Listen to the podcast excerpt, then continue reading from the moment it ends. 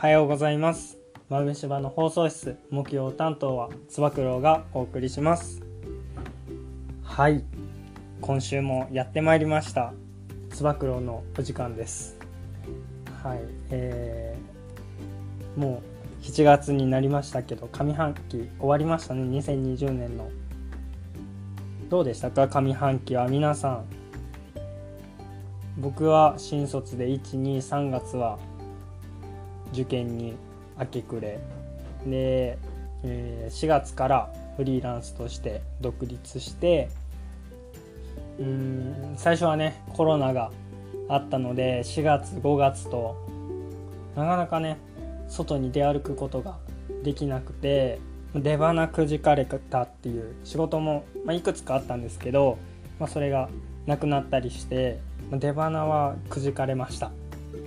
まあ、ですけどまあ6月に入ってね先月ちょっとずつ、まあ、ご縁あって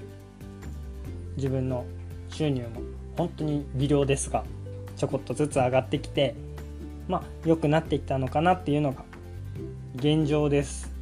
ですけど下半期はもっとこの結果に甘んじずもっとね自分一人で本当に生活できるぐらい、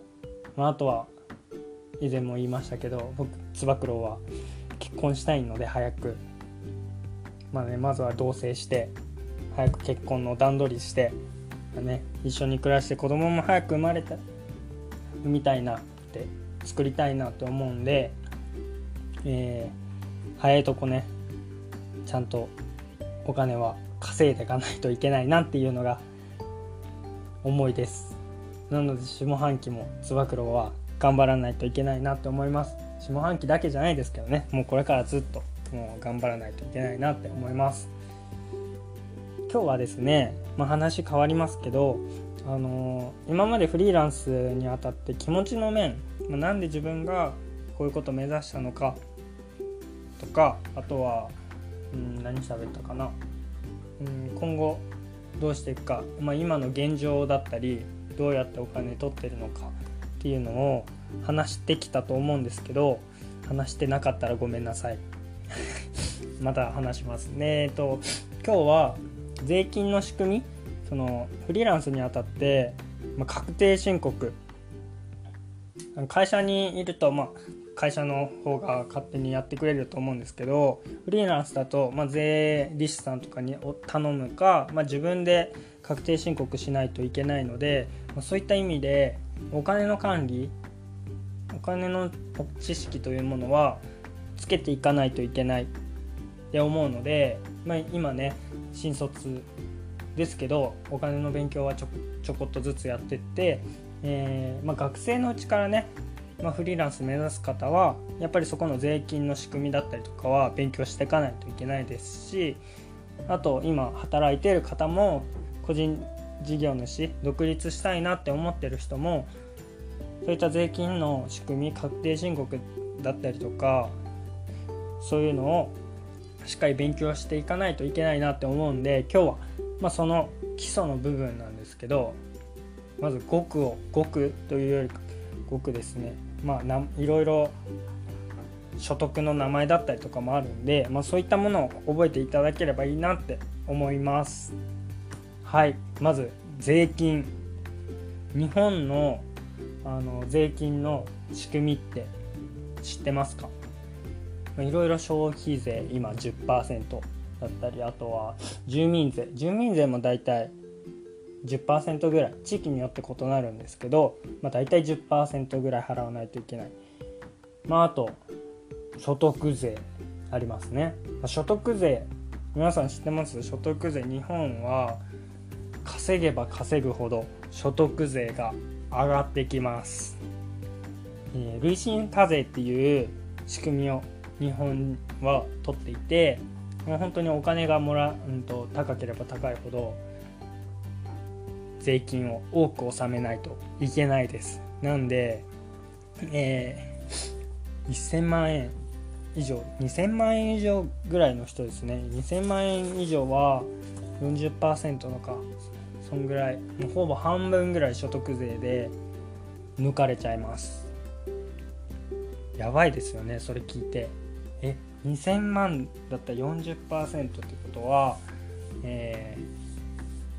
ー、800万円？800万円抜かれちゃうのって。税金で。半分以上納めないといけないのって思った方いると思うんですけどそういったわけではないです。あのちゃんとあの国も税金あの稼いだお金を全部割烹汁ん？まあ、と取りたいわけではないのでちゃんと控除額っていうものもあります。しっかり2000そのその仕組みはサラリーマンのその給与所得っていう所得の形態とあ給与収入ですね。っていう形態と個人事業主の事業収入っていう2つの収入形態があるんですけど、まあ、それそこからちゃんと控除額っていうものがあります。そこから残ったお金控除したお金残ったお金から税率をかけてきます。そこで税率かかった金額が納税しないといけないです。例えばその引いたお金が100万円500万円残ってました。500万円のその税率のパーセントがあるんで500万円でしたら、えー、20%かけるんですけどえー、20%あのかけるんで500万円の20%だから、えー、100万円なんで例えば1000万円稼いだからって控除額が500万円あったとして残った金額が500万円だとしたら1000万の中から100万円引かれるよっていう計算になります。まあ、そんな感じでね、えー、いろいろ税金の金額の決まり方もちゃんとあるんで、まあ、それもしっかり今日説明していきたいと思いますなんで日本はお金稼げば稼ぐほど、えー、特にサラリーマンはねもうその控除額にも限界があるんでどうしようもできない節税がなかなかできない、まあ、今に節税 NISA に入れるとかいろいろあるんですけどまあそれでもね、えー、限界が来るんではないのかと思うんで、まあ、個人事業主にはねいろいろ節税のやり方とかまあグレーゾーンなので、まあ、僕が言ったって言うとなかなか、えー、危ないので危なくないまあその話まあそういうグレーゾーンの話は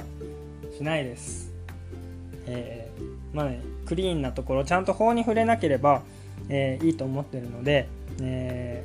ー、自分のこれは自己責任です全部税金の仕組み脱税もの節税もいろいろ経営者のお話とか聞いてるとすごく紙一重だなっていうのは、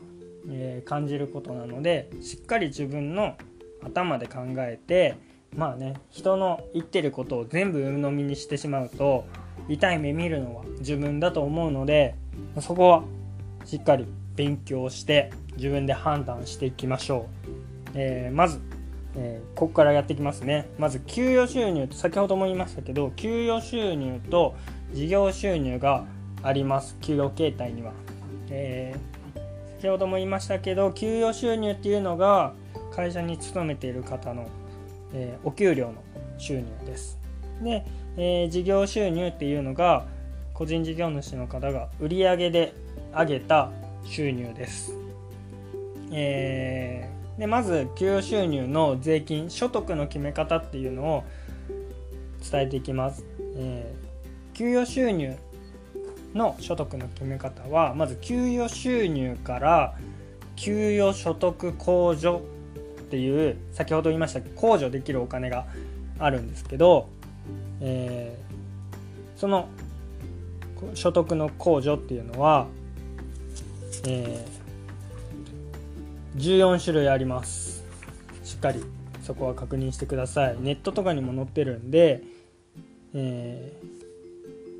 えー、すみません。えー、っとですね給与所得控除っていうのは間違えました、えー、給与所得控除っていうのはあの所得控除とまた別のもので、えー、もう一回説明しますね。給与収入から給与所得控除っていうのがあります。で、えー、そこから残ったのが給与所得。でさらにそこから、えー、個人の、えー、家庭だったりとかいろいろ状況によってさらに14種類の控除額っていうのがあります。そこに、えー、残ったのが課税所得っていう所得になります。その課税所得から、えー、税率ですね。何パーセントかかけたのが所得税で引かれるっていう仕組みになります、えー、もう一度言いますね。給与収入から給与所得控除で給与収入か給与所得を引きます。でそこに残ったのが給与所得っていう所得になりさらにそこから所得控除っていう各自の14種類ぐらい項目があるんですけどこれネットで調べてみれば出てきます。なのでその14種類の控除額を引いた残った金額が、えー、課税所得ってなります。その課税所得が所得税で引かれます。で先ほど言った給与所得控除っていうのは自分の収入によって変わってきます、えー、給与収入が、まあ、いくらかによって変わっていくんですけど、えー、まず100万円より上なのか理由。まあこれもあのネットで調べたら出てくると思います。どのぐらい、えー、あの税率がかかるのかとか収入の何パーセントなのかとか、えー、控除額はいくらなのかっていうのはちゃんと書いてあるのでそれを計算してみてください自分でサラリーマンの方は。はい、で、えー、そこから残った給与所得から所得控除っていう控除額があります。でその所得控除は大体の人は、えー、基礎控除っていう38万円ですね38万円引けるのプラスあとは保険に入ってれば保険のあの金額もしっかり控除額で引けるので、まあ、そこに残った金額が課税所得になってきます。課税所得は、まあ、それによって税率めちゃめちゃ変わってくのでほぼ所得税はうんとめちゃめちゃ何千万5000万とか稼いだ人は半分以上持ってかれます確か。これもネットで課税どれぐらい課税所得からどれだけ引かれるのかっていうのは書いてあるのでそれを見てもらえればいいなって思います。はい。難しいですよね。僕も難しいです。今もまだまだ混乱してる部分あるんでもっと勉強していかないといけないなって思います。これが今サラリーマンのまあ所得の決め方所得税がいくらなのか。なんであの大体年収いくらですか年収いくらとか住民税とかで計算するとあこの人大体このぐらいの収入なんだなっていう、えー、決め方あの予想もできます。はいそういう裏技とかもあるんでまあ、お金なかなかね年今どんぐらい稼いでるのとかってやらしいじゃないですか。聞けないと思うので住民税から逆算していくっていうやり方もあります。住民税ね結構高いんで10%引かれるんでね大変だと思います。はい。では次。もう今日はここまでにするんですけど、えー、事業収入のところをやったら今日は税金のお話一回やめようかなと思います。はい。事業収入は、えー、先ほどの給与所得とは違って、まあ、事業収入からまずね経費が引きます。経費って、まあ、この経費っていうのは、えー、会社で必要な物品とか、まあ、あと交通費とかいろいろなものがあると思うんですけど、まあ、それを事業収入売上から経費を引けます。そこに残ったものが事業所得っていうものになります。で事業所得からさらに先ほどと同じように所得控除っていう14種類ね。これは所得控除は一緒です。給与所得の収入の人たちと。なんで基本控除とか保険あとはあの扶養家族がいればそれも減ることがあります。いうところに残ったのが課税所得っていうのが残ります。で、えーと、この課税所得があのサラリーマンとは違って残らないっていう形にもなります。これは経費が事業収入よりもあの高くなった時。まあね最初スタートアップの時ってなかなかね売り上げはないと思いますけど事業を発展させるためにいろいろね物品とかまあ店舗構えたら家賃とかも払っていかないといけないんですけどなかなか最初1年2年3年ぐらいですかね、まあ、なかなかあのスタートアップってすごく難しいので、えー、経費がかさばる収入よりも経費の方がかさばるっていうことは多々あり得ることで、まあ、そういった意味で、えー、事業収入から経費を引いた時にマイナスになる可能性があるんですね。でそうなった時に課税所得はマイナスになるんでマイナスに、えー、税率かけてもゼロにしかならないんで、えー、所得がゼロっていう計算になります。なので、えー、経費、まあ、ここは事業収入が上がれば払っていかない。この課税所得は、えー、ちゃんと累進課税にのっとってちゃんと税金を納めないといけないんですけど事業そのサリサラリーマンとは違って、えー、事業収入っていうのは、えー、経費を引けます。サラリーマンはその控除額っていう給与の控除額っていう引き方なんですけど、えー、それは絶対決まってるのでマイナスにはならないんでちゃんと税金を納めないといけないんですけど、えー、事業収入の場合は経費を引くので、まあね、その経費ってどうやって決めるの？自分がただ娯楽のために使う経費はダメです。それは経費として認められないので税務署に絶対つつかれちゃうんで脱税になるんでそれは気をつけてくださいまあねそこはあの得意とかチュートリアルの得意とかも脱税とかしましたよね先日あの。それはもう全部自分個人事業主なのにちゃんと3年も確定申告申請してないとかっていうまあね悪いやり方だったりとかあと青汁王子とかも青汁さんとかもまあいろいろねあんまりよろしくない脱税の仕方してたので、まあ、そこの経費のちゃんとねマイナスにしすぎるのもあの税務署にちゃんとつつかれるのでちゃんと自分で説明できるちゃんと経費でしたら事業収入より高くなっても大丈夫だと思います。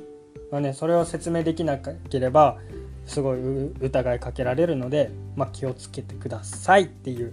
ことになります。まあねこれ本当にえ経費何でも集めればマイナスにしちゃえばいいじゃんっていう悪知恵が働くと思うんですけどあのいろいろそこはね両親もありますししっかり勉強してこれがこれこの経費はいいのか悪いのかっていうのをしっかり勉強して判断していかないと自分を守るためにそれは必要になってくる知識だと思うのでそこはねしっかり自分で勉強してもらえればいいなって思います。なので今日は事業収入と、えー、給与所得があの個人事業主と、えー、サラリーマンでは所得の形態がまず違うこととあとはその後の計算の仕方課税所得に至るまでの計算の仕方もちょっと変わってくるよっていうのを覚えてもらえればいいなって思います。なので、えー、今後はこういったお金の仕組みというかそういったものも伝えていけたらいいなって思います。では次のコーナーに行きたいと思います。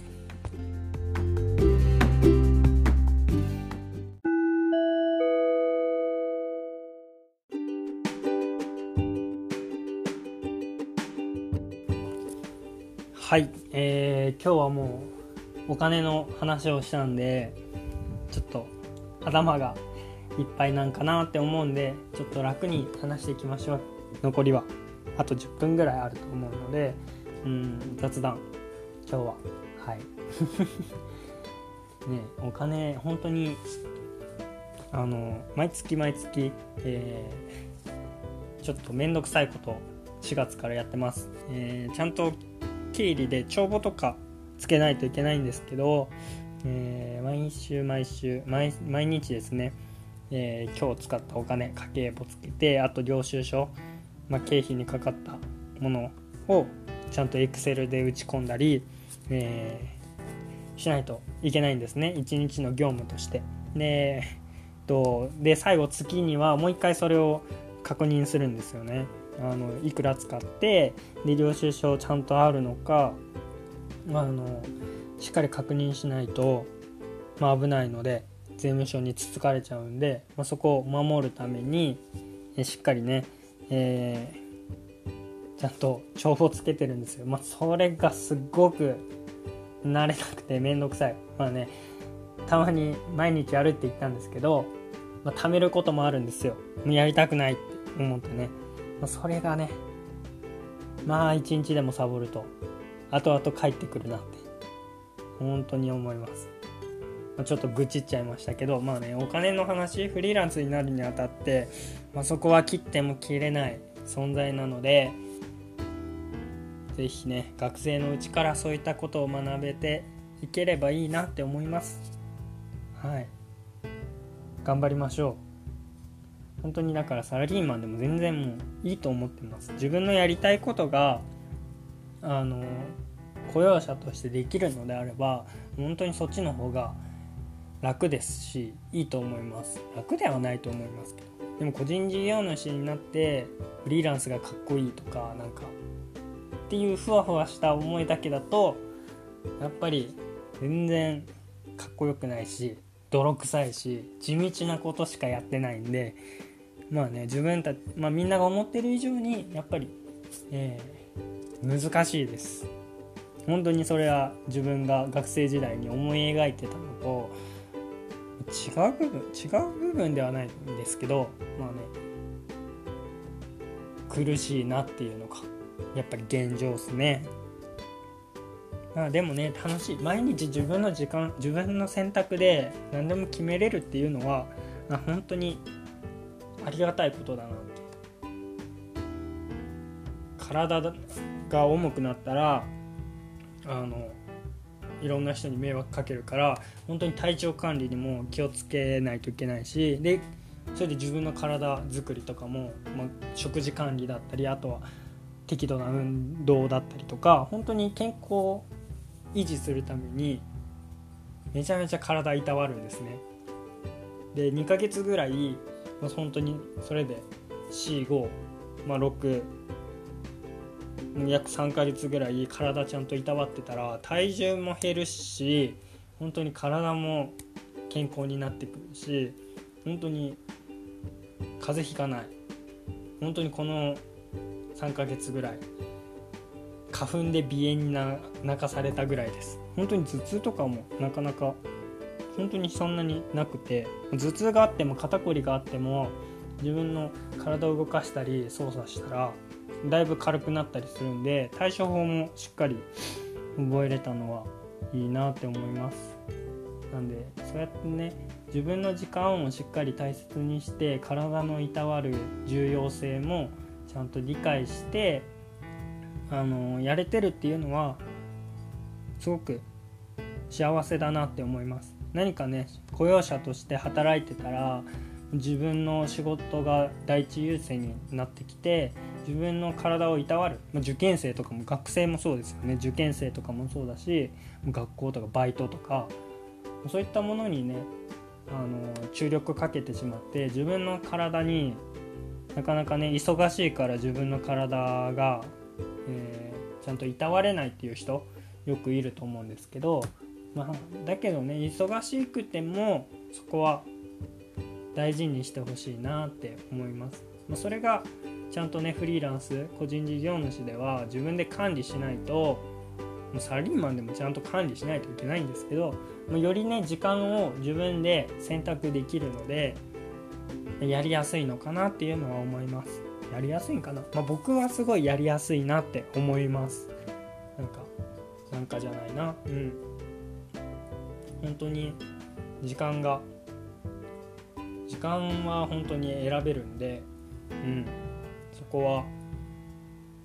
いいですね。まやっぱりでもうん自分が伝えたいのは話めっちゃ飛びますけどもう体を自分の体は本当にいたわってほしいなっていうのは最近思います。なんか,、えー、なんか今治療のお客さん集客するためにいろんな人に連絡取ってるんですけどあのやっぱりそこで、まあ、肩こりとか腰痛とか、まあ、慢性的な悩みを持ってる人はたくさんいるんですけどやっぱりなんか本気で治そうとしない。なっていうのを感じるなっていうのは思います。何か忙しいから今就活とかで忙しいとかあとお仕事忙しいから、まあ、そういった時間が作れない。体いたわる時間作れないっていう人がいるんで、まあ、そうじゃないんだよなっていうのは自分の心の中で思ってるんですけどまあ、まあ、言わないですけど、まあ、その人は選択したから、まあ、自分は治療者として選ばれなかっただけなんだなって思うんで、まあ、発信するだけはするんですけど、まあ、ちゃんとそこがいろんな人に伝わっていければいいなっていうのを思ってます。もっとだから自分の発信の仕方とかもブラッシュアップしていかないと相手に響かないなっていうのは痛感してます。はい。なんで本当にね僕の彼女もそうですけど肩こりがすごいとかまた頭痛がひどくなってきたって、まあ、よく言ってくるんですけどちゃんと自分の体いたわる時間作ってねって。前先日紹介したアイマッサージャーも今貸してるんですけどもうそれもね3日坊主ぐらいで1週間ぐらいはやったって言った言ってたんですけどかれこれ3週間ぐらい貸してるんですけどまあ別にほとんどやってないって言いますし本当に5分とかでもいいんですよね。自分の体いたわる時間。5分でも本当に3分でも最初はいいなって思うんですけどやっぱりなんだろう自分のリラックスする時間とか体を休ませてあげる時間っていうのをしっかりどんだけ忙しくても取ってほしいな。そしたらあの別にマッサージ例えばマッサージ屋さんとかに行かなくてもいいと思いますしそんな僕みたいな訪問治療なんて受けなくてもいいと思いますし自分でねちゃんとあの体をいたわってあげれば健康な体は獲得できると思うんですよね。うん、栄養管理だったり自分の調子こういう風に食事管理したら体が調子いいなとかあと適度に運動したら体調子良くなるなっていういい時をちゃんと自分で研究したら絶対いいと思うんですよね。健康な体になると思うんですよね。でもそれを面倒くさいからやらないとかそういった自分の気持ちで